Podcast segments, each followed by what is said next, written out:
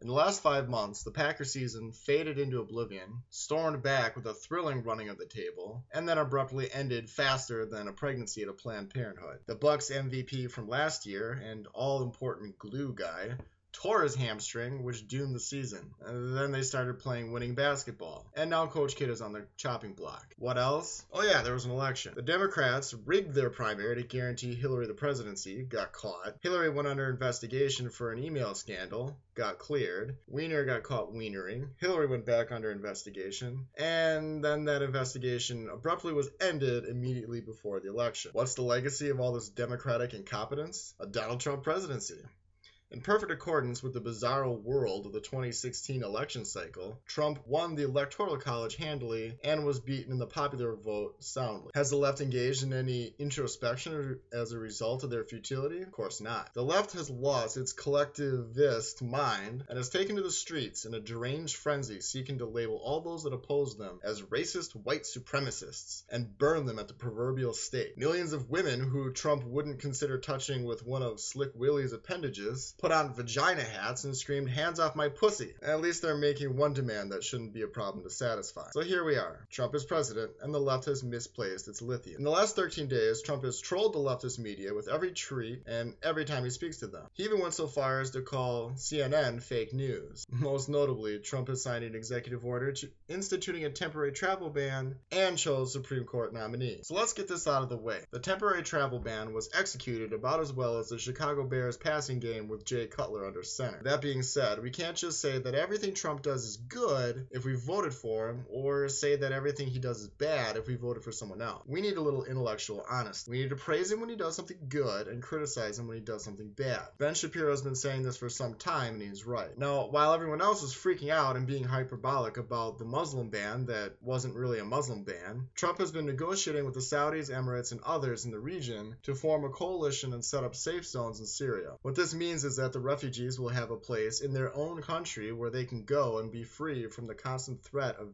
death by way of their civil war. This will eliminate the need for any other country to take in refugees on political asylum, and instead we can help settle them in a safe zone so that they can start to rebuild and move on. Perhaps, instead of shrieking that Trump is the second coming of Pol Pot and Adolf Hitler put together, we should take a deep breath and take a look at what is really going on. By focusing effort on putting pressure on the administration to clean up on the things that it's doing poorly, we can be more effective than by freaking out every time Trump pours milk on a bowl of cereal. Finally, Finally, his nomination to the highest court in the land is a man who is a textualist, with a real judicial history, who places the actual content of the law and the Constitution above ideology and expediency. If that weren't enough, he has been completely uncontroversial in the past. Of course, that doesn't stop the left from trashing him and threatening a brutal partisan showdown. After all the talk in the election of Trump having the nuclear launch codes, the only nuclear thing we are talking about now is an option. I am Nicholas Huftle, and this is Milwaukee Logic. And I heard, as it were, the noise of thunder, one of the four beasts saying, "Come and see." And I saw, and behold, a white horse.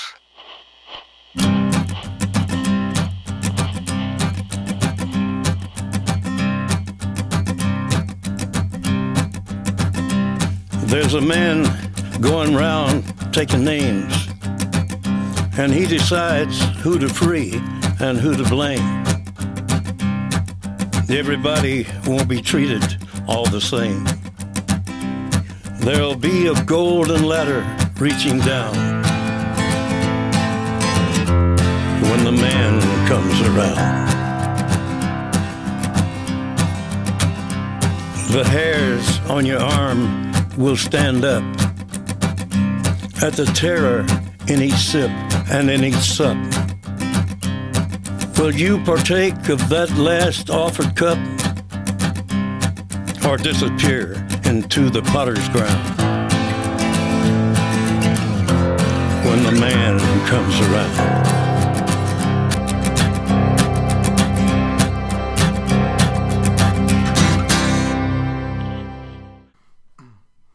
So it's twenty seventeen, and the entire world is completely insane. Well, not the entire world, just everyone apparently on the left. Anyone that uh, apparently wasn't mildly okay with Trump winning is now gathering in the streets, protesting, and spouting off about how Trump is a racist. You were going to bring about the Fourth Reich. So the interesting thing is, usually when people talk about it, they say, like, the Third Reich is coming. The Third Reich already happened. That was a while ago. Um, so I think what they're trying to say is that the Fourth Reich is coming, and apparently it's going to be Trump, which is, that's that's an interesting thought. It's based on nothing, of course. But he's a sexist, he's a racist, he's a bigot, he's a homophobe, it's evil, it's terrible. The racists and the bigots have taken over the country. They're we're, they're empowered, and anyone who's okay that doesn't hate him, so apparently that's us. So we are now terrible, and we're empowered, we're emboldened, and we're going to destroy he's, everything. He's, he's like the United States scapegoat. Yeah, for everything that could possibly go wrong or has gone wrong, or any injustice done to anybody can now be blamed on Donald Trump. And anyone that's associated with him, and anyone who isn't actively doing everything that they can to destroy him. If you're in Hollywood giving an acceptance speech, it's pretty much your job now to spend the whole speech talking about Donald Trump. And again, and we're gonna we'll play some videos. We'll we'll play some clips of people freaking out, going crazy, confirming confirming their own biases without actually saying anything of any interest or any meaning. Um, a lot of virtue signaling. It's kind of like the new virtue signaling isn't even like it used to be. Virtue signaling was you pretend to help someone else that's of a lower. We can't say class now. Uh, privilege level than oh, yourself, yeah. And you don't you don't actually care about helping that person or making their life better, because you usually don't. You just do it to make yourself feel good and make yourself look like you're better. Now to virtue signal, all you have to do is say "fuck Trump." Apparently, yeah, you have to be against anything he does, says, or could possibly say in the future. And you have one job. Like, once you do that, you have one job. And your job is to call him a racist and anyone that he supports, or anyone that supports him, or any of his policies are racist. And thereby you can destroy everything that they do. So a while ago, there's a particularly insane Facebook group, a River West Facebook group. And I mean, you see some pretty special stuff there. The guy that apparently accosted um, David Clark on the airplane. I did not after, hear about that. I didn't hear about this? All right. So this guy, I mean, he looked like a little, I mean, he is, he looked like a classic beta male feminist, like S J W, like loser douchebag. And he was on his flight back. He was flying back from Dallas. It was right after the Dallas-Green Bay game, which, as everyone knows, yes, Sheriff Clark is a Dallas Cowboys fan. Ugh. And, yeah, and yeah, their hatred for David Clark. I mean, that's any black man who doesn't toe the prescribed black line is instantly hated. And then when somebody is willing to just, like, poke him in the eyes repeatedly as he is, they're going to get extra hatred. But they're on a flight back, and he and Clark is decked out in all of his cowboy stuff, as like his uh, like Western cowboy or Dallas cowboy. Because I, I could see it going either way, actually. Uh, I mean, it go it's gonna go both ways. How about that? Let's not be um, let's be inclusive here. It's, it go it went both ways. It went both ways, if you will. Um, so the claim the claim that this guy made is that he was walking by and he asked Sheriff Clark, "Are you Sheriff Clark?" So he already knew the answer. Obviously, obviously he knew the answer. Like, you know, Sheriff Clark. He should have just like, been like, "No." Anyone who's been out in public in any place in Milwaukee has probably seen Sheriff Clark out, and I've seen Sheriff Clark out a couple of times. One time I went up, talked to him, had a nice little conversation. He was very friendly. Of course, I was not being a prick. So he was very friendly and talked to me for a little bit. And that that was your privilege. That's oh my... yeah. Apparently, it was my, no. This guy is also uh, white male, uh, presumably cisgendered. Uh, I hope I used that right. I don't um, know. Is that? I'm still, still not sure what that means. Cis? Yeah. It well, it means it's just a it's a made up word. It means you were born with a dang-a-lang and you still have a dang-a-lang, and you presumably use that dang-a-lang in dang-a-lang-y type things. Or the opposite. oh, I mean, it, all it means is up. you haven't um, either um, in appearance or in actuality tried to change out any of your wobbly bits. like, or, like, you can just swap them out? It means you're not Bruce Jenner slash Caitlyn uh, Jenner. Okay, okay. That's all it means. So you're like a white male cisgendered. Like you're you're obviously you're automatically evil. Terrible. I don't think that was on the last medical form I filled out though. Wasn't it? No. The next one you fill out though. Should I do? I should put Look other. For it. And oh, put, other yes. And then put cis. Cis. Okay. And it's C I S. Well, I want to make sure that the cause is pushed forward because I don't want to put the wrong box down. Well, you might as well write racist because if you say I'm cisgendered, like they might they might just assume. True, but they don't usually put race on the form on some of those medical forms. But I usually just put a little write in at the bottom. Just you so write it. It's a. It's I a, want them to a, know. I mean, like I feel like candidate. Knowledge is power, so I think they could benefit. Careful, you might My be health. accused of saying knowledge is white power. You're, you're you gotta be careful. For the record, um, I'm here. This is Nick. I'm here talking with Andy Glassman, also known as Glandy Assman. That is what I go by usually in the profession, only in professional uh, arenas. Glandy Assman, uh, but you can call me Andy Glassman if you really want. For the record, Andy did not vote for Trump. He was feeling the Johnson. I was feeling the Johnson. Yeah, I didn't. Re- I didn't want to, uh, uh, you know, be a party to, to America's downfall, uh, and vote for Hillary Clinton, but. I couldn't also. also I couldn't also bring myself to to vote to vote for Trump, the uh, the Oompa Loompa. Um, the Oompa Loompa. I mean, I forget. I mean, come on. I I've, I watched The Apprentice. Yeah, I feel like that was enough uh, for me to base my vote off of is watching The Apprentice, and uh, I didn't like I didn't like the way that he let Omarosa won. So, did Omarosa win that season? I. I think she was second. I have no idea. I don't remember. Was that the first season? I don't even remember. That was. I didn't actually watch that season. Um, she's actually out on T V now defending him. Really? Yeah. I mean, they went at each other, but it was a bullshit show. So what does it matter? I have really enjoyed this season of The Cabinet, though. Uh, it's been great. This season of The Cabinet. We can talk about that, too. Like, people are getting a little too freaked out about the cabinet picks as well. Hosted by Kellyanne Conway Kellyanne of The Walking Conway. Dead. Of The Walking Dead. I don't know. I just I feel like lately she's been so stressed out. She just kind of looks like a walker. But Interesting. Interesting. But I, that's no reason to, uh, to, vote, to vote either way. I mean. So, the... Our, our backgrounds here. Um, Andy is a never Trumper. Couldn't get on board with just the personal history, character, general language used. Fill in where you will. Yeah, I. It was a. There were so many other better candidates than Trump that I. He just didn't, in my mind, bring too much to the table except just not Hillary.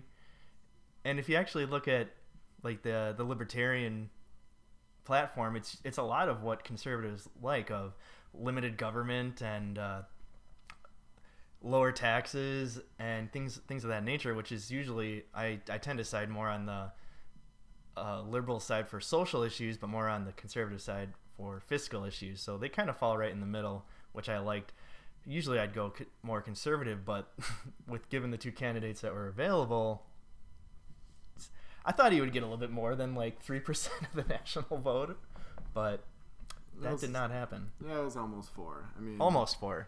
It was pretty bad. I mean, I think in a runoff. You see, the thing is, I think that more conservatives went over and voted for. Oh, Gary definitely. Johnson. Yeah. I don't think many liberals went over and voted for Gary Johnson, which is another reason why when people talk about um, the popular vote, it's kind of a farce because.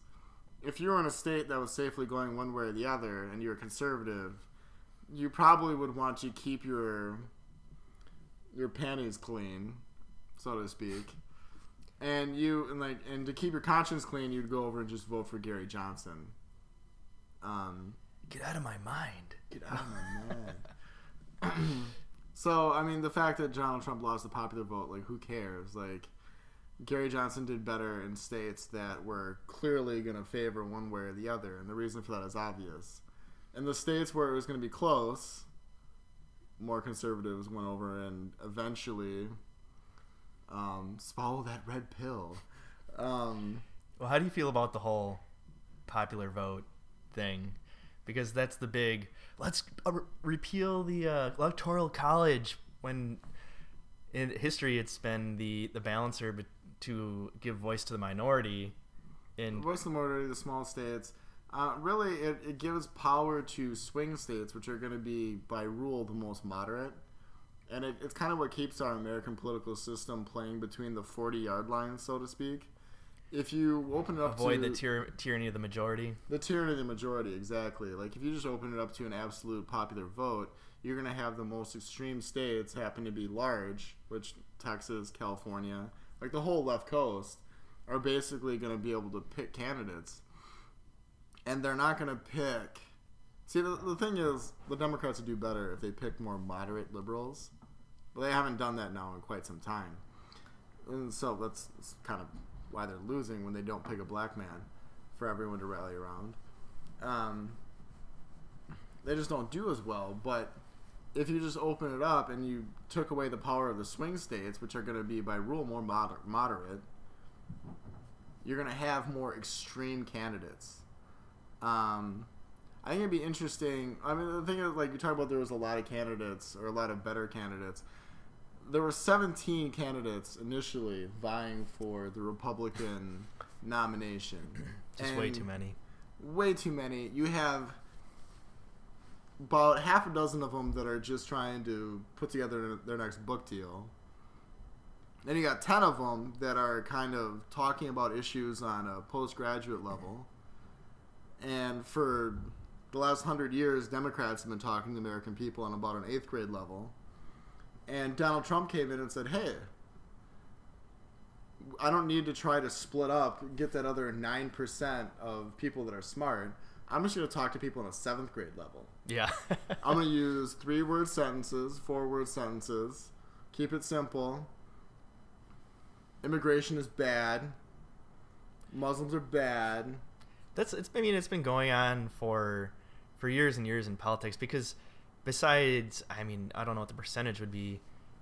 I would say five percent of the population maybe truly has in, has dove deep into researching and investigating viewpoints and uh, political viewpoints and evidence behind them to back them up. The rest of them just go based off of like secondary and tertiary media and articles that are just aggregates of other articles. So, yeah, I don't know. How really, many people actually take pay attention to economics? Yeah, as a basis for determining Jeez. what their action, what their vote is actually going to do in the long run, not only for themselves, but for the country in general, and do for everybody. And for the most people, people look at for the most part, people look at the economy as a zero-sum game. That in a given year, there's so much G D P produced in a in a given country. And they look at where that G D P falls and who is benefiting from it. And they think that if they take away from one area, they can put it in another area. And it'll be more equal, and then that whole pie is going to stay the same size. It's never worked that way in any society ever.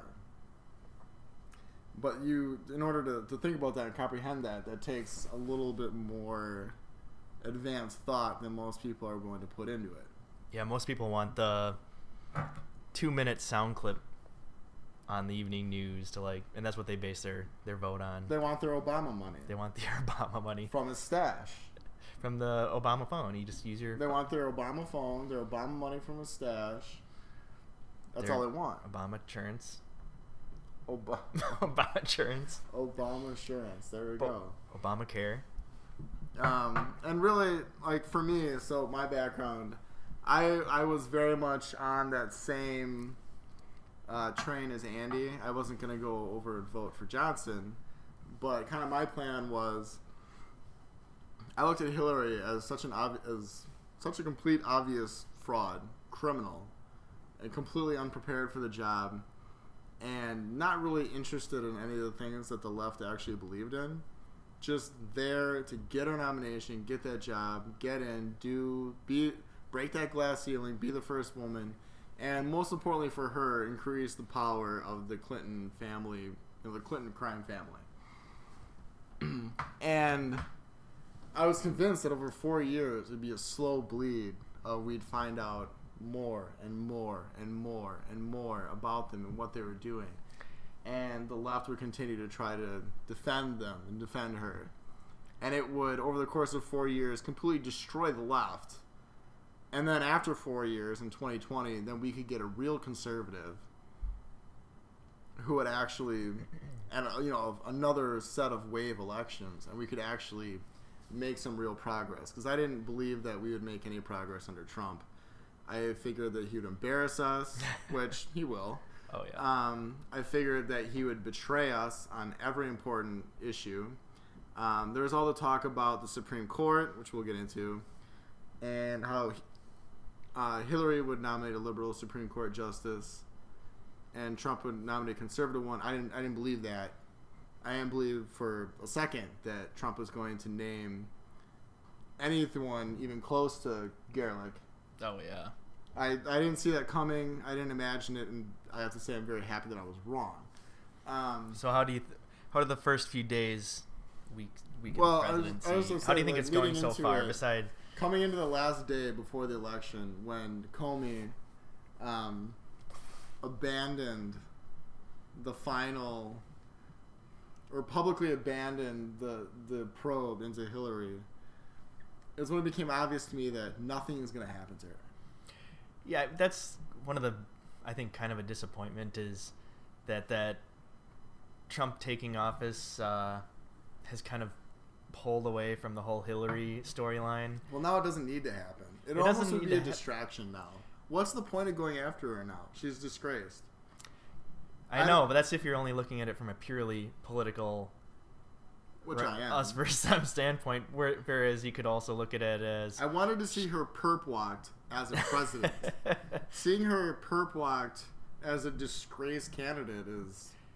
It's almost like just beating up on a retarded kid. Oh, wait, I can't say that. Um, no. Hey, this is a podcast. We can't say that type of thing. Actually, I think... Actually, yeah, we can. I think okay, you can. It's yeah. a podcast. All right, excellent. Excellent. The F C C has no reach here. The F C C won't let me be me. Okay. So for me, in the final days before the election, like literally the day before the election, um, after Comey did that, like a couple days before, just all the things on Facebook and social media, just the constant, like people shrieking and shrieking. They couldn't believe that all these people were so racist and terrible. And I'm looking at it, and I'm just like, you know, this is insane. I can't. I can't be on the same side as you people. Like you ha- like you can't actually believe that half the country are a bunch of racists. Like you just you can't actually believe that. And you can't be allowed to win with that strategy of just going after and trying to destroy everyone that you can find, everyone that you see. Oh yeah. Who doesn't believe exactly what you believe. You're not going to get away with that. I cannot cast a vote even as As, you know, Machiavellianly as I was going to do it, I cannot cast a vote that's anything similar to what... Unless we're cheering for the same football team, that's the only t- that's the only way it's going to work. I can't be on the same side as you. I can't do it. It's ridiculous. Like, what you're doing, what all those people are doing is ridiculous to me. And I just... I cannot associate with them at all. I mean, I'm on the side that I look at taxation as theft and the initiation of force... And anyone who but, describes everyone that they disagree with as someone that should be destroyed, that's another initiation of force. It's an initiation of violence, and we're we're seeing more and more violence coming from the left. Well, everybody on the left that I've talked to, they're they're they're always very hostile or argumentative. They're there's first they're not going into the conversation open-minded. They're not interested in no, reason. They're, they're not, not interested inter- in a discussion. They're not interested in yeah, like they're not interested in opening their mind and think. Um, so I mean, this goes back to I started talking about the the River West Facebook group, um, and somebody posted there's a um, anti-racist league, which is you know great, awesome. Yeah. So you look at it like, oh yeah, good, an anti-racist league, and it's like they're they have a banner and it's it's kind of like patterned after like the. Um, Is it like the the community mascot, the the human? You ever see that show? um, it looks like. Um, it's like the anti-drinking league, like the, the women's league. What was it called? The the temperance. Okay. The temperance league. I mean, it, it kind of looks a little bit like that. And you look at it like, oh, great, yes, like anti-racism. Like I'm for anti-racism. I'm for a colorblind, free and open society where we only judge people on their merits and the things that they do, and that's it. And we don't attack people for their reasons. Like that's absolutely what I'm interested in. And I look at like the the posts and the, the people that are that are getting on board with it, and I'm like, well, that's not what these people are. They want to destroy anyone who doesn't agree with them. It's not just enough for them to promote non... Colorblindness isn't a goal for them. No. They want some sort of restorative justice, which is just taking from one person and giving to someone else. Well, that's not anti-racism. That's just another form of racism. Like, I, of course, I got attacked up and down for even asking any kind of questions about it. But the problem is, and the, the, the, what these people always do, is they start with something that is going to be, except for some ridiculous fringe elements, universally accepted, like anti-racism. Yes, good, absolutely. Let's treat people whoa, whoa, I mean, equally. There was the pro-racism group and the anti-racism group, and I mean... It it was tough to decide which one to join. I mean, but the point on, on one hand, I could have been a racist, but on the other hand, anti-racism racism seems like the way to go. I mean, but what they do is they, they, they start you out there, and like, oh yeah, you want to be anti-racist, right? Well, yes, absolutely, exactly. That's was what this a want. Facebook group? Yeah, it's the, it's the River it's the fa- River West Facebook group. You get the most ridiculous people you can possibly imagine posting shit nonstop. Like, what what's the charter there? Like, all right, guys, this week we're not going to be shitty to other other races. So when somebody is in the neighborhood and they look suspicious, or oh. there's a robbery, or someone's car gets broken into, or whatever, and they see who did it. Like, obviously they reported to the police. The other thing is that, like, a lot of times people would um, post a description, and unfortunately, like, crime statistics are what they are. I didn't, I didn't make this the way it is. Um, nobody made this the way it is. Just the people who commit crimes are, you know, made it the way this, you know, the statistics what they are. Um, they would often, you know, it's a black male of, you know, whatever, a broad age range, wearing a nondescript hoodie and nondescript pants. Like, they're being nondescript because they want to blend in and they want to be able to fade away. Like, there's a reason why they're not giving you much to work with as far as the description.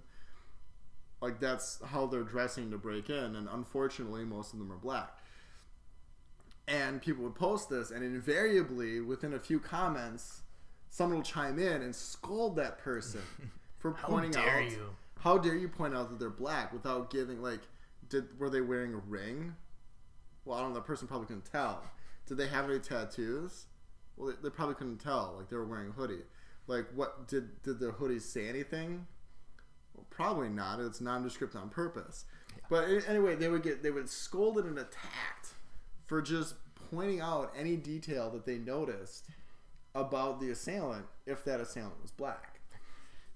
Yeah, they were wearing a, a Brewers sweatshirt with uh, Wrangler jeans and some uh, tan boots. Well, well uh, what race were they? Yeah, I, I didn't see that. Yeah, I didn't. I didn't no, notice. No idea. Yeah. No idea. Yeah, they were wearing Ray-Bans, and um, they were wearing um, what else? I think they had, like, a jogging band on their head, and um, they had a few gold rings on. A jogging band. A jogging band. A jogging uh, band. Anything on, like, their nationality? No, no, no. no, it, no just uh, no uh, I, I couldn't, I couldn't tell. Couldn't see any skin. Like, no idea. It, I don't see color. It's not. It, it was like just a headband floating through the. Uh, it's not constructive. throwing to the alley. To act in this manner. It's not constructive at all. And at some point, you just need to be able to speak the truth, speak for what it is, like say what you saw, say what happened, and not worry about appraisal from your own community for not checking your own. Pr- I don't even. I don't even know how to describe it. For not like being politically correct and describing someone that assails you. Yeah, it's... the people that are assailing you aren't even from within the community. They're coming from a different neighborhood. So like, get over it. Like whatever. Isn't it kind of racist to, like, call someone out for just describing what a person looked like? Well, I would I would imagine. Thought police. I would think that. So, like, people are posting this, this anti-racist league, and I, I asked a question. So, if I'm getting attacked, does that mean I have to leave out certain details? I just want to be politically correct about this when I'm getting robbed blind. Because, I mean, that's the net effect. Like, people look at the neighborhood, and they're like, wow, these people are so weak that we can come in and attack them, and they they don't even have the balls to say what color we are. Like, let's so go. If it's like a like well, just some random. Him. So if it's a random like white guy walking on the well, street, well then you would definitely say it's a white. But, guy. But if you said it's a white guy, it's, it's the same thing. No, are no, you just no, not supposed to. Good. Then oh, you, it's good. Then that's that might be the only thing that you say. Yeah. That might you might at that point you might not describe the shoes, because if they're good shoes, then you're being a racist by associating okay. the two together. Then that. The white guy, you probably only point out that it's a white guy, so then every white guy in the neighborhood can feel like, oh, that could have been me, and then in there by sharing that white guilt together, they're absolving themselves of something. That would be not only acceptable, acceptable that would be recommended. So yeah, he was wearing a, a nice pair of slacks and a Brooks uh, Brooks Brothers shirt. You could go rob that guy now. Go out there and find that white guy. So all these things that we're saying is kind of the point of it. Um, they start out with something simple like anti-racism, which everyone's going to almost like ninety-nine point nine percent of the people are going to be in favor of. And then they start defining people then because they were, they asked a question like, oh, what can we do about this? Like, oh, just watch, watch for things like what? Microaggressions. What is a microaggression? Well, again, it's obvious we've made progress with the fact that we've been talking about a microaggression. Yeah. It could be a look. Oh, look. A joke. A joke. I better not make a joke. Don't make jokes. We make jokes about everything. That's the thing. Like, there is nothing that's off limits. We make jokes about everything. But anybody who makes a joke that is maybe in some sense putting down a P O C or just someone of lower privilege than themselves, or like just looking at someone the wrong way, or if somebody says hi to you and you have your headphones in, not magically knowing that they said hi to you, or someone of a different race, and you have your headphones in, not magically knowing that they said something to you and taking your headphones out and waving to them. Like, you have to just know that, apparently. If you're on a run, or if you're doing whatever, or anything, like, you just have to know, and you have to be so overly sensitive just that like you can't some, even function. This whole, like, vo- vocabulary of the left is just ridiculous these days of... Tr- triggered microaggression, aggression, safe spaces, cis, power, white privilege. Like, when did this become such like a? It feel like it's been in the last two years or so that it's just really taken it to the next level. Where? Hmm? You're positive. Oh sure. At the P. Oh. Son of a bitch.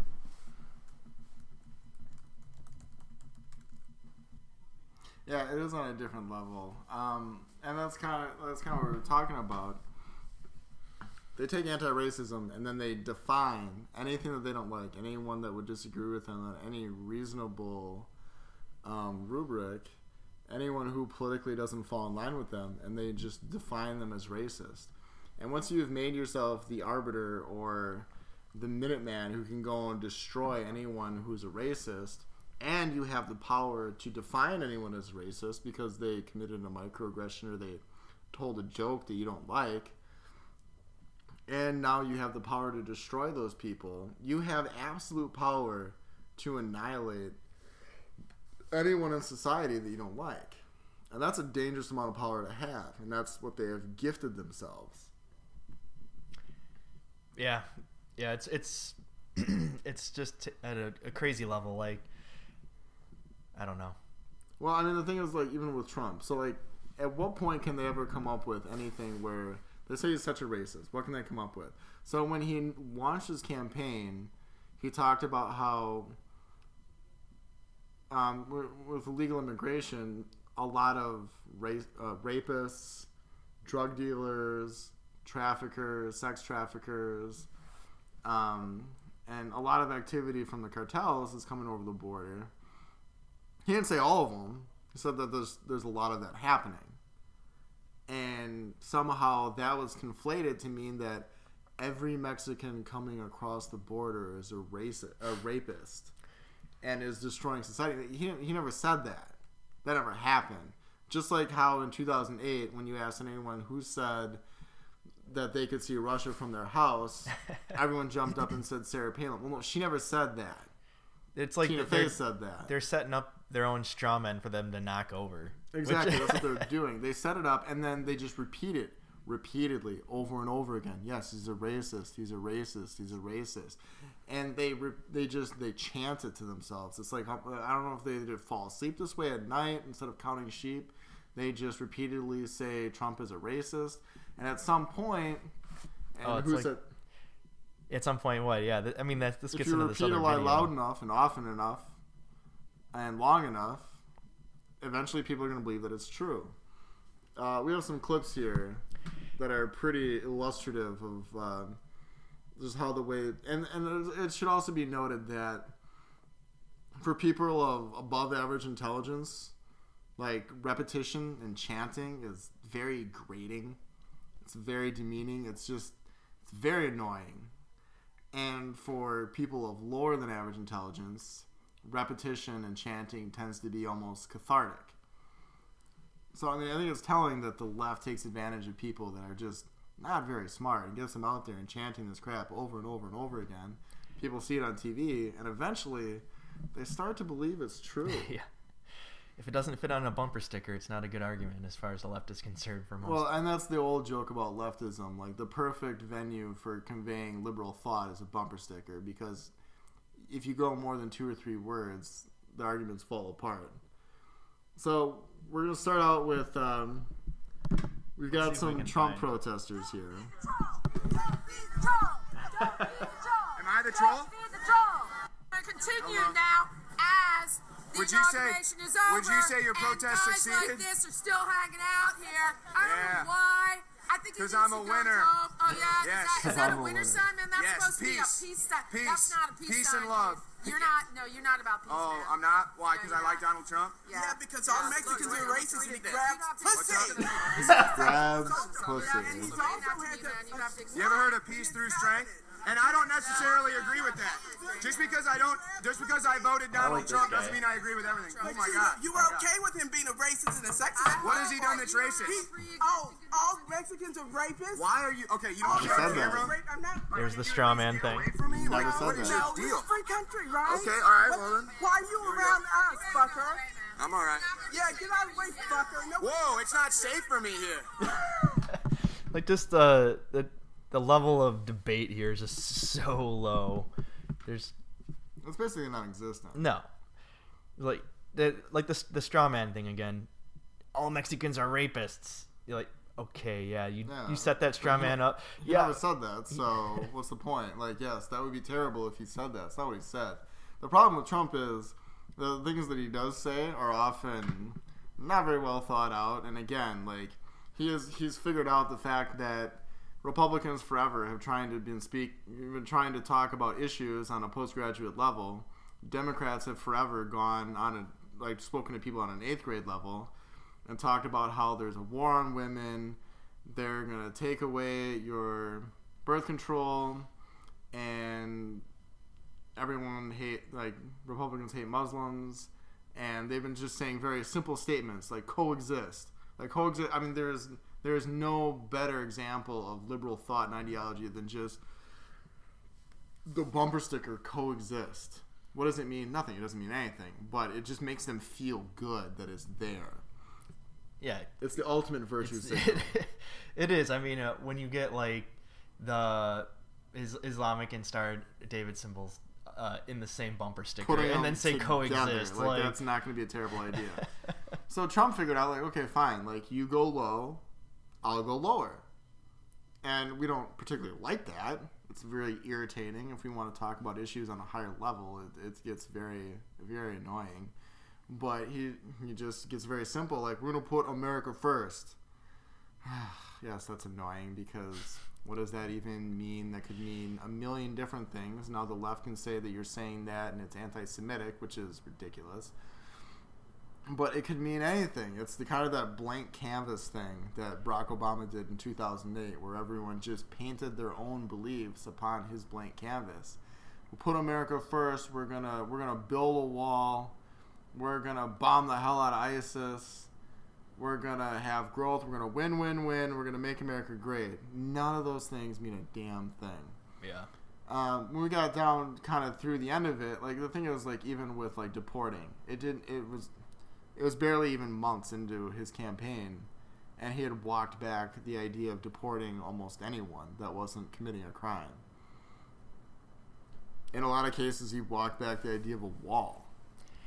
Although apparently that's been brought up now again. Uh, he's he's sticking to... to it, but like he had waffled on it during his campaign, but I mean, he, he's serious about the wall, or some version of a wall anyway.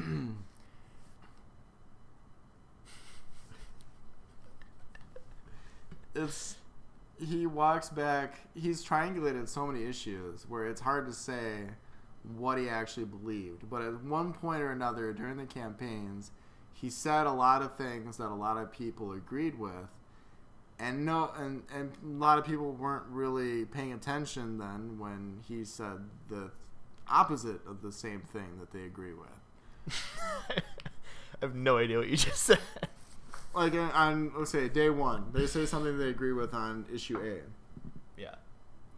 Uh, five days later, you could say the exact opposite of that thing. Oh, yeah. So what do they remember? They remember the time that he agreed with them, and they don't remember the time that he didn't agree with them.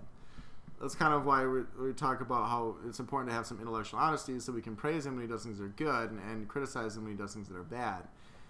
And versus these people that are rallying in the streets and putting on the pussy hats and screaming and and uh, Madonna talking about blowing, up, thinking about blowing up the White House, and it doesn't matter what he does, they're going to say it's terrible, even when he has a travel ban from completely from anarcho states in the Middle East, from a list that Obama put together, a list of countries that Obama put together. They'll say it's a blanket Muslim ban. Well, it's it's, it's not a Muslim ban, but they'll say it's a Muslim ban. Well, can we go back to the pussy hats? No, the pussy hats. Because the pussy hats are fun. There's nothing better than a pussy hat. I've been thinking about this, and they're on Etsy. You can buy them on Etsy. I suggest really? that everyone do this. They're like, depending on which one you get, between like twelve and twenty bucks. You can get a pussy hat. I thought the funniest part about them, it, it's just so ironic that uh, like we're gonna promote women's women equality and all and feminism and all this stuff. So go home and knit a pink hat and then put it on. Like, there is there anything more like old-fashioned gender normative gender? Yeah, like any more stereotypical stereotypical gender than, first of all, the color pink and knitting. Knitting, yes. I mean, seriously. Go and knit yourself a pink hat and put it on your head. Make it look like a pussy. It's gonna be great. This is awesome. You're not gonna be demeaned at all. It's uh, it's it's like the it. it's just it's a typical well, we can do it because we're women, but I don't know it, it I don't have a problem with it. I just thought it was it, it was funny that that was well the, I kind of the it, go-to. It gave me an idea. I'm thinking what we could do is you have like a group of people and you all wear the pussy hats. And their word, there's their their term, right? Their their term. Yeah. The pussy hats, like pussy cat, but pussy hat. And I think one person, maybe you get like a blue waffle and you tie it to the side of it, or maybe somebody just put draws on some like red pustules. And I think the oh, what I want to do is I want to get like a giant sponge, like an Elaine Bennis like contraceptive sponge, and just tie it to the side. And then we can go out drinking and just go out in public and go around with these. But you have to act like you're not wearing these, these things hats. on your head with like the blue waffle. I think that would also help promote sponge. contraceptives, contraceptive use. Would it? Sponges though? Maybe not the sponge.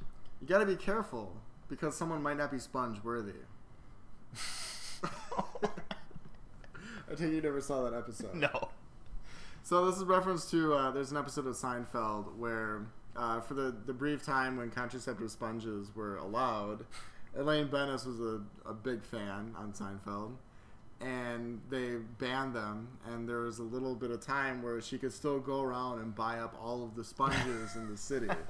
And she started dating a guy, and she really liked him and wanted to sleep with him, but she had to do the equation, now I have a limited supply of sponges for the rest of my life. Is this guy sponge-worthy? Is he sponge-worthy? Is he sponge-worthy? So I think that this could all be, it could be like just a protracted Seinfeld skit.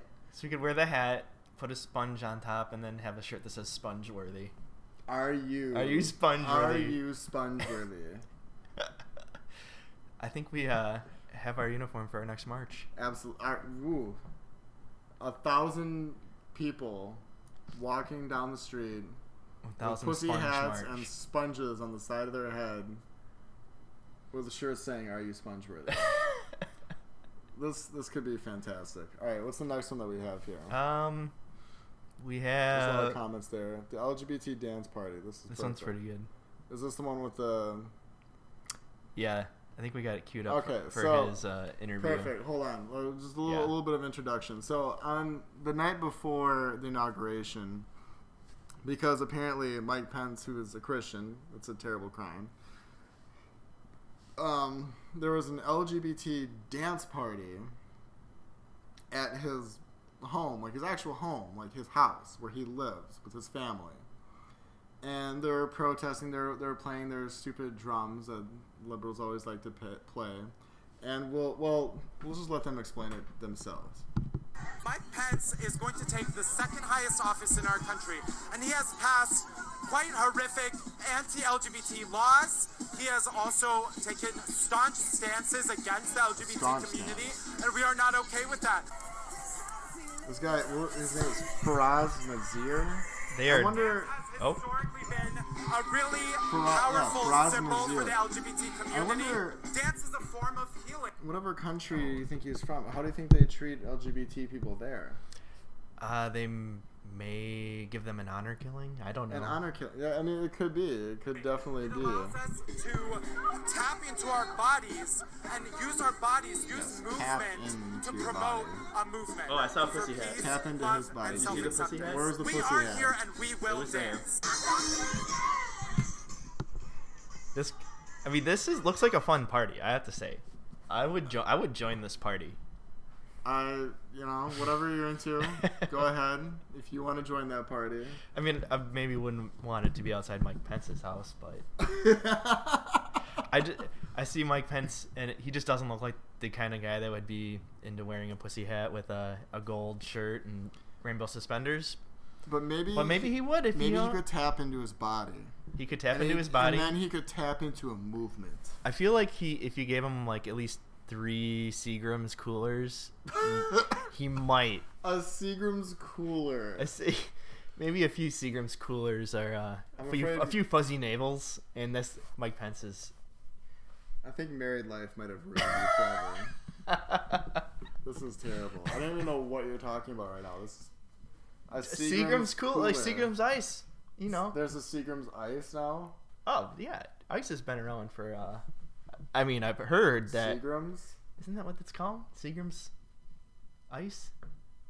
You get iced. That's Seagram's? Like Seagram seven? Yeah. The it's the same brand, same uh, company. No, it's not. Google it. No. Smirnoff. Yeah. Oh, shush. They both start with an S. I wasn't going to help you either. Not Seagram's. For, not There's a Seagram's cooler, though. Oh, Seagram's, there's, yeah. There's a Seagram's. Smirnoff. Smirnoff. I'm yeah. sure they're the same. They're both owned by Pepsi, probably. Seagram's vodka, because you know that they totally make that. This is the worst sidebar and the this is sidebars. A terrible sidebar.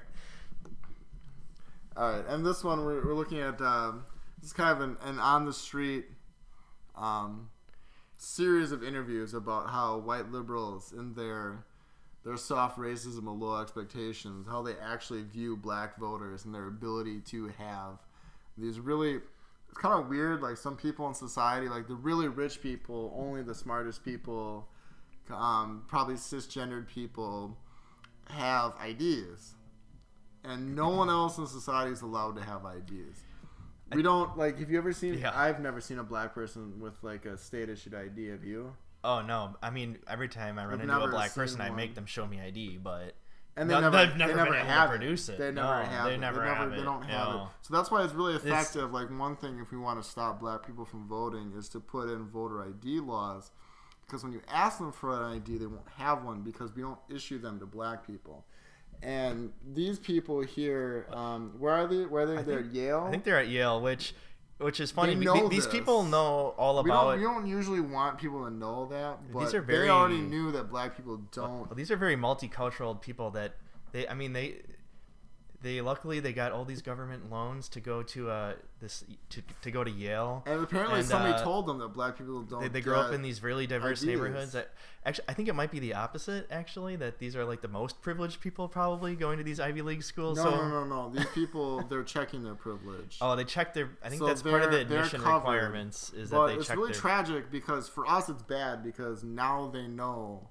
Now they know that black people don't get but to have ideas. Luckily, so let's, let's have a listen. Luckily, their liberal professors taught them everything they need to know. Do you have an opinion on voter I D laws? Uh, yeah, they're usually pretty racist, and racist. They're bad. I think voter I D Terrible. laws are a way to perpetuate racism. Would you, say they're, would you go as far as to say that they're, those laws are racist? For sure. Do you For think sure. it suppresses the uh, African-American vote? Definitely. Uh, because they're less likely to have state I Ds. Minority voters are less likely to have the kinds of I Ds that have been um, described or required. These type of people so don't matter live of fact that they like know areas with oh, easy access to D M Vs or other places where they can get identification. You can always get I Ds um, you do over the internet. Does that also would make it difficult for black, black people, people in particular? Yeah, you have to have access to the internet. You have to be able to pay Absolutely. an internet service provider for a certain fees. Do you think that's harder for black people to go online? Well, I feel like they don't have the knowledge of how of like how it works. Like, a lot of people have smartphones, but they might not have data. For most of the communities, they don't really know the what internet. is out there just because yes. they're not aware or like right. they're not informed. I also think there's a repression of like the black voting with, dot might as well be K K K. How they how if you're a convicted felon, like you're not allowed to vote and everything. And when you look at swing states like Florida, that's a huge population of the of the like African Americans. Now I'm here in East Harlem to ask black people their thoughts on what you just heard. Do you have I D normally? You carry I D around? Yes, I have state I D. Whoa, she has. Do you carry I D? Yes, I do. Oh my gosh, she does too. Do you know anybody, any black person who doesn't carry I D? No. Everyone that I know has I D. Why would they think we don't have I D? That's a lie. Why did you say that? Do you have I D? Yes. Because I have my I D and my friends have their I D, so like, we know what we need to carry around. Yeah, everybody that I know have I D. Like, that's one of the things you need to walk around with New York with, an I D. Do you know any black adult who does not have I D? No, I don't. Is it a weird thing to even say that? Yes, it is. What is this, some, some type of uh, trick candy camera? I know, right? That's the only thing I brought with me. Those legit, yeah. those legit I Ds. I heard a lot also that uh, black people can't figure out how to get to the D M V.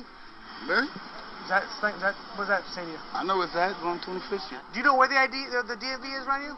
It's on one hundred twenty-fifth Street. And I mean, this just gets to the point of... The, There's no one more racist than a liberal. They're so... The, these people at, at Yale are just so in their own bubble, in their own... Like, the real... This is where the real privilege bubble exists. It's not with the everyday American...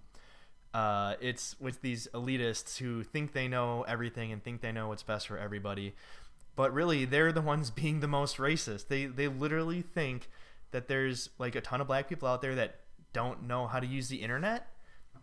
They don't know how to use, how to get an I D. They don't know where the D M V is. Like that is that's like the most degrading view I think you can have.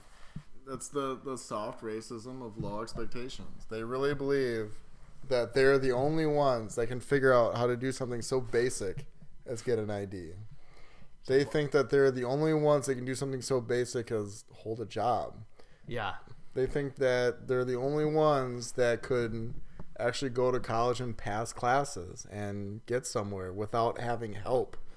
They think that without having affirmative action, you can't get the quote-unquote right people into colleges and into jobs, and you're just going to see the same racial disparities go on forever and ever.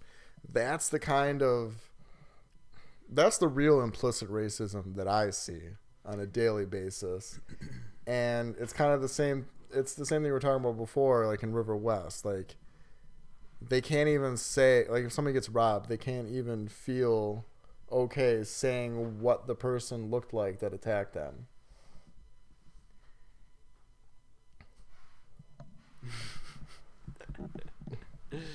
Any thoughts, Andy? Uh, it got derailed. We'll, yeah, we'll edit that out. We'll edit that out. We'll edit that out. So, that's kind of that's kind of the theme of today. That the myth of uh, the myth of that anyone who disagrees with the liberals is a racist. When they they're can't, racist, they're they got a racist, sexist, bigot, homophobe. Bubble. You're a cisgendered like douchebag. Like, really, honestly, like, other than, like, can you come up with another example? So, like, um, Trump was getting sued for some bullshit, and the judge in the case was a Mexican, and the particular oh, yeah. judge had a history of apparently just having it all for Trump. Yeah. And he made a stupid comment, as is his wont, about how... He's a Mexican judge, so that's probably why he was ruling against him and being so aggressive about it. Dumb thing to say. But the trouble is, it looks like it was actually kind of true, unfortunately. But it's just like that that was that one guy. And he made the comment about it. But then past that, you have Trump just poking people in the eye all the time. Oh, yeah. So Cinco de Mayo last year, what does he do? He posts a picture of him eating a taco. and... And with a with a caption on there about how much he loves Mexicans. The guy just knows, like, he knows what's going to get a reaction. He knows how to inflame you so much. He's, uh, I mean, he's... That you're going to lose your mind, and then he's going to enjoy, he's just going to enjoy you spinning around like an idiot while you, when your mind is gone. And then think of the next way that he's going to piss you off. While off on the side, they're actually figuring out some real policy. I think he's done a good job of not a, like appointing people to the cabinet that uh, have a lot of expertise, instead of just leaving the st- leaving people in. I, I don't think there's a big problem with a turnover in, in the cabinets and uh, in high offices, because there's some interesting interesting choices, like Secretary of Education. He's chosen someone who favors, um, you know, charter schools and alternative schooling and vouchers, and basically dismantling the government education and government schooling. Well, and, and, and allowing more choice and more options in where people go and what they do, and and kind of actually matching up people and kids with schools that are going to cater to a, a teaching style that matches their learning style. And for that, Uh, she's getting pilloried. Um, she made an interesting comment about a bear, a bear at a school in Wyoming. I did not hear that. Oh yeah, they they were shrieking about it like left and right. Um, she was asked about, is there ever an instance when a gun at a school would be okay? And she's like, I don't know. Like, it was more or less like, I don't know, or like she was, I was at a school in Wyoming, and they talk about every now and again a bear come around. Yeah, I mean, it, it was a, a bizarre kind of joke. Yeah, but I mean, it made the point. Like, someone's yeah, you don't know. Bear. Like, you can. It's possible to have some really bizarre situations, and the idea is maybe you should have the correct people armed. So if something really, really, really unforeseen, something as crazy as a bear in Wyoming. Yeah. Walking over near a or campus. Or a Milwaukee lion. A Milwaukee lion. Yeah, exactly. Or, God forbid, a live shooter that is in a gun-free zone that is going to have free reign to kill everyone. Uh, maybe there should be someone who's harmed. But, like, that, that isn't really the, the core of... Um, that's not really the core of the belief structure of the administration. Like, Trump is legitimately against the government school system, and he wants... people to have options that are going to match up learning styles with teaching styles. And that's important. And uh, all these people that are complaining about all this, like, what are they calling it? The, was it Bloody Monday or which one is, or Bloody, uh, like back when Nixon pretty much cleaned house. Oh, yeah. Uh, well, he didn't. What that was, um, that was he was getting investigated for uh, his own complicity and cover up and Watergate. Yeah. So he was firing people for not helping him cover it up. Oh. Yeah, so the people have been like comparing it to that. And I'm like, all right, well, first of all, it's nothing like that. It's and and second of all, like that. Watch what you say, because in four years, if Trump's not elected and uh, a Democrat is elected and they clean house, like, you're not going to say anything. You're going to be like, good riddance from their side. So that's the point of the democracy. You bring new people in, they bring new people in, they can clear house. In four to eight years, it'll clear house the other way. That's the beauty of the system. It's going to happen again. So so what about Rex Tillerson, uh, Secretary of State? He just got confirmed, I think, just uh, two days ago, I want to say. He has no background in politics, like, per se, but he has a, a career in the oil industry. Ah. And so that basically means an entire career. He was the C E O of ExxonMobil, I believe. You have to oh, double yeah. check that. Yeah, I think he was. Um, so basically a whole career of dealing with companies all over the globe and necessarily dealing with governments all over the globe. Um, it's a different... The, the problem is there's no way to know if he's going to be a good pick or not, because you're not going to have a history on him. Yeah. You're not going to have a public policy history associated with it.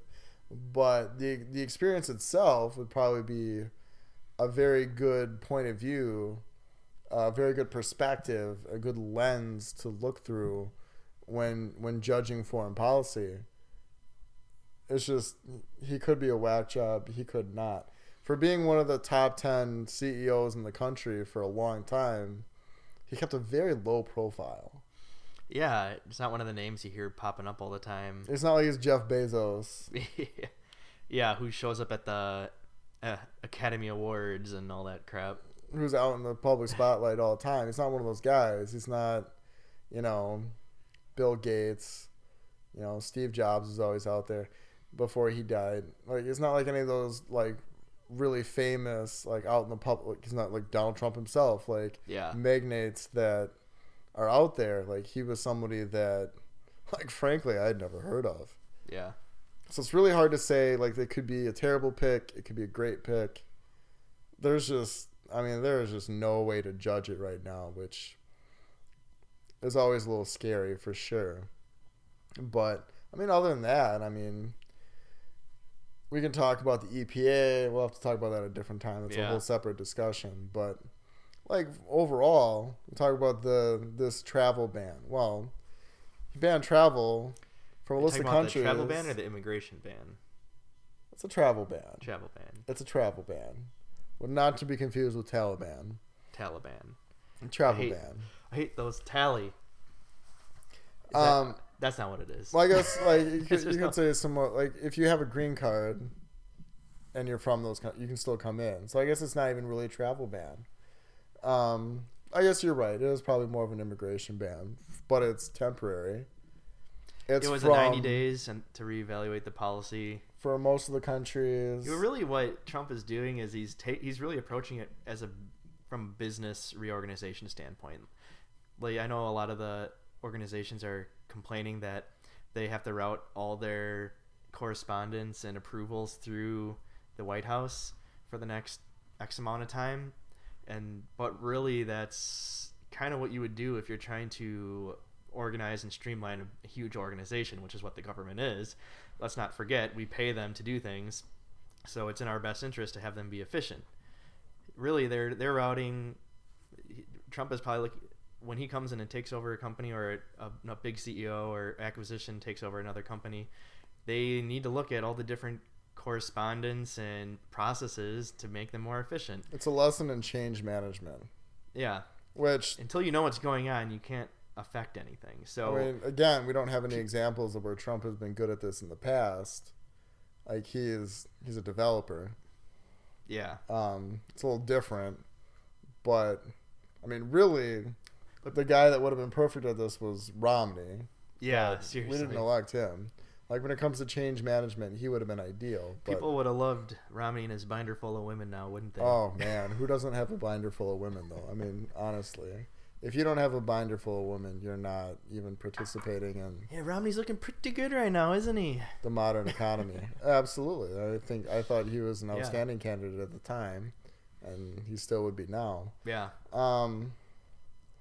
So we've gone pretty far afield from, I think, anything that we... I think we kind of covered some of the, like, oh, the points we, we have about... Oh, yeah, perfect. U C Berkeley. On the T V. Um, the T V that you can't see. Uh, Milo Yiannopoulos, who is... I mean, he's a provocateur and a troll for, for sure, and he gets attention by inciting liberals into more hatred and, like, violent antics, and then when they... when they perform their violent antics, they can make a, d- a big deal about it, you can trumpet it, and it just raises his star even further. Um, U C Berkeley, I mean, in the sixties, it was the bastion of free speech. Now they're trying to destroy free speech. You know, like River West, yeah. this little liberal enclave that I live in. Like, there was probably a time when the same group of people would have been all about free speech, but right now, they're all about defining any speech that they don't like as racist. Get that out of our safe and space. And then destroy it. Yeah, their safe space. Like, that, like, whatever that means. It means it, it's a, it's a space where you're not allowed to disagree with them. With them. Or even have a cordial conversation about it. Where they can it. dictate exactly everything that's going to be said and agreed with. Because if you challenge... if you challenge an opinion or a point of view they have, then it's not safe. It's, it's pretty unsafe. Much, it's unsafe. It's unsafe. This has become unsafe. All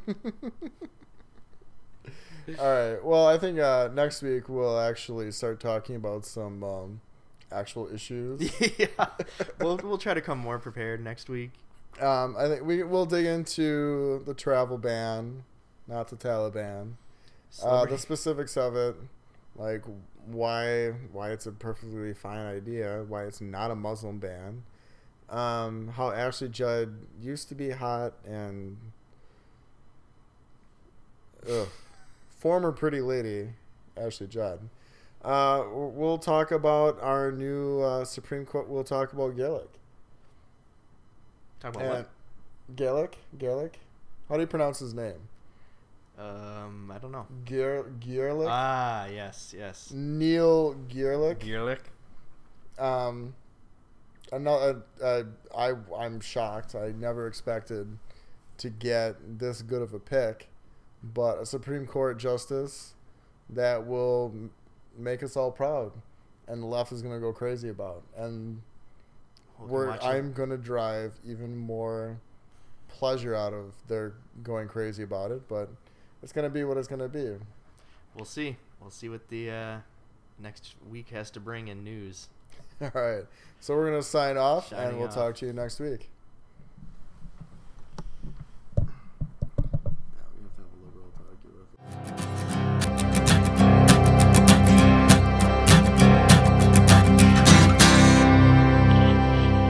And I heard a voice in the midst of the four beasts.